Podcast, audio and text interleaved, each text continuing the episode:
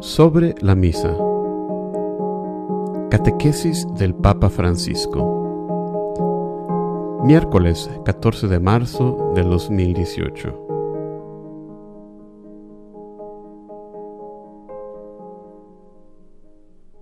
Queridos hermanos y hermanas, buenos días.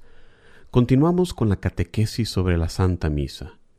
En la última cena, después de que Jesús tomó el pan y el cáliz del vino, dio gracias a Dios. Sabemos que partió el pan. A esta acción corresponde, en la liturgia eucarística de la misa, la fracción del pan, precedida por la oración que el Señor nos ha enseñado, es decir, por el Padre nuestro. Y así comenzamos los ritos de la comunión, prolongando la alabanza y la súplica de la oración eucarística con el rezo comunitario del Padre nuestro esta no es una de las muchas oraciones cristianas, sino que es la oración de los hijos de Dios. Es la gran oración que nos enseñó Jesús. De hecho, entregado el día de nuestro bautismo, el Padre nuestro nos hace resonar en nosotros esos mismos sentimientos que estaban en Cristo Jesús. Cuando nosotros rezamos el Padre nuestro, rezamos como rezaba Jesús es la oración que hizo Jesús y nos la enseñó a nosotros. Cuando los discípulos le dijeron, Maestro, enséñanos a rezar como tú rezas. Y Jesús rezaba así. Es muy hermoso rezar como Jesús. Formados en su divina enseñanza, osamos dirigirnos a Dios llamándole Padre, porque hemos renacido como sus hijos a través del agua y el Espíritu Santo.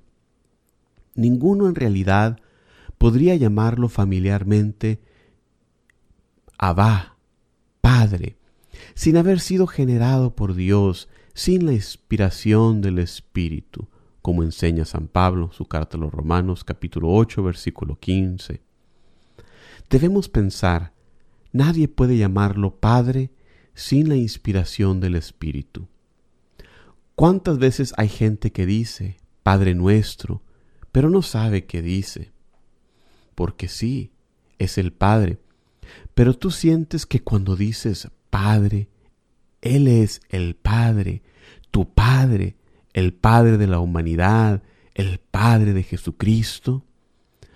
¿Tú tienes una relación con ese Padre? Cuando rezamos el Padre nuestro, nos conectamos con el Padre que nos ama pero es el Espíritu quien nos da ese vínculo, ese sentimiento de ser hijos de Dios. ¿Qué oración mejor que la enseñanza por Jesús puede disponernos a la comunión sacramental con Él? Más allá de en la misa, el Padre nuestro debe rezarse por la mañana y por la noche, en los laudes y en las vísperas, de tal modo el comportamiento filial hacia Dios y de fraternidad con el prójimo contribuyen a dar forma cristiana a nuestros días. En la oración del Señor, en el Padre nuestro, pidamos el pan cotidiano, en el que vemos una referencia particular al pan eucarístico, que necesitamos para vivir como hijos de Dios. Imploramos también el perdón de nuestras ofensas, y para ser dignos de recibir el perdón de Dios, nos comprometemos a perdonar a quien nos ha ofendido. Y esto no es fácil. Perdonar a las personas que nos han ofendido no es fácil. Es una gracia que debemos pedir. Señor, enséñame a perdonar como tú me has perdonado. Es una gracia. Con nuestras fuerzas nosotros no podemos.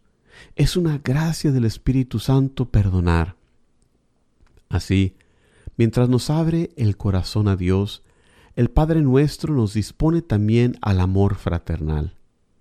Finalmente, le pedimos nuevamente a Dios que nos libre del mal, que nos separa de Él y nos separa de nuestros hermanos. Entendemos bien que estas son peticiones muy adecuadas para prepararnos para la Sagrada Comunión. De hecho, lo que pedimos en el Padre nuestro se prolonga con la oración del sacerdote, que en nombre de todos suplica, líbranos Señor de todos los males, danos la paz en nuestros días. Y luego recibe una especie de sello en el rito de la paz. Lo primero, se invoca por Cristo que el don de su paz, tan diversa de la paz del mundo, haga crecer a la Iglesia en la unidad y en la paz, según su voluntad. Por lo tanto, con el gesto concreto intercambiado entre nosotros, expresamos la comunión eclesial y la mutua caridad antes de la comunión sacramental. En el rito romano, el intercambio de la señal de la paz, situado desde la antigüedad antes de la comunión, está encaminado a la comunión eucarística. Según la advertencia de San Pablo, no es posible comunicarse con el único pan que nos hace un solo cuerpo en Cristo sin reconocerse a sí mismos pacificados por el amor fraterno. Primera carta a los Corintios capítulo 10 versículos del 16 al 17, 11 y 29. La paz de Cristo no puede arraigarse en un corazón incapaz de vivir la fraternidad y de recomponerla después de haberla herido. La paz la da el Señor. Él nos da la gracia de perdonar a aquellos que nos han ofendido. El gesto de la paz va seguido de la fracción del pan, que desde el tiempo apostólico dio nombre a la entera celebración de la Eucaristía cumplido por Jesucristo durante la última cena, el partir el pan es el gesto revelador que permitió a los discípulos reconocerlo después de su resurrección. Recordemos a los discípulos de Maús, los que, hablando del encuentro con el resucitado, cuentan cómo les había conocido en la fracción del pan. Evangelio de Lucas capítulo 24 versículos del 30 al 31. La fracción del pan eucarístico está acompañada por la invocación del Cordero de Dios, figura con la que Juan Bautista indicó en Jesús al que quita el pecado del mundo. La imagen bíblica del Cordero habla de la redención.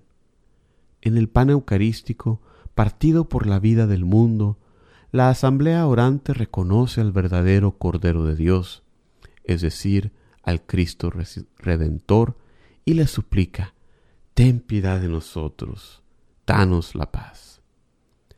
Ten piedad de nosotros, danos la paz. Son invocaciones que, de la oración del Padre nuestro, la fracción del pan, nos ayudan a disponer el ánimo a participar en el banquete eucarístico, fuente de comunión con Dios y con los hermanos. No olvidemos la gran oración la que Jesús enseñó y que es la oración con la cual Él rezaba al Padre. Y esta oración nos prepara para la comunión.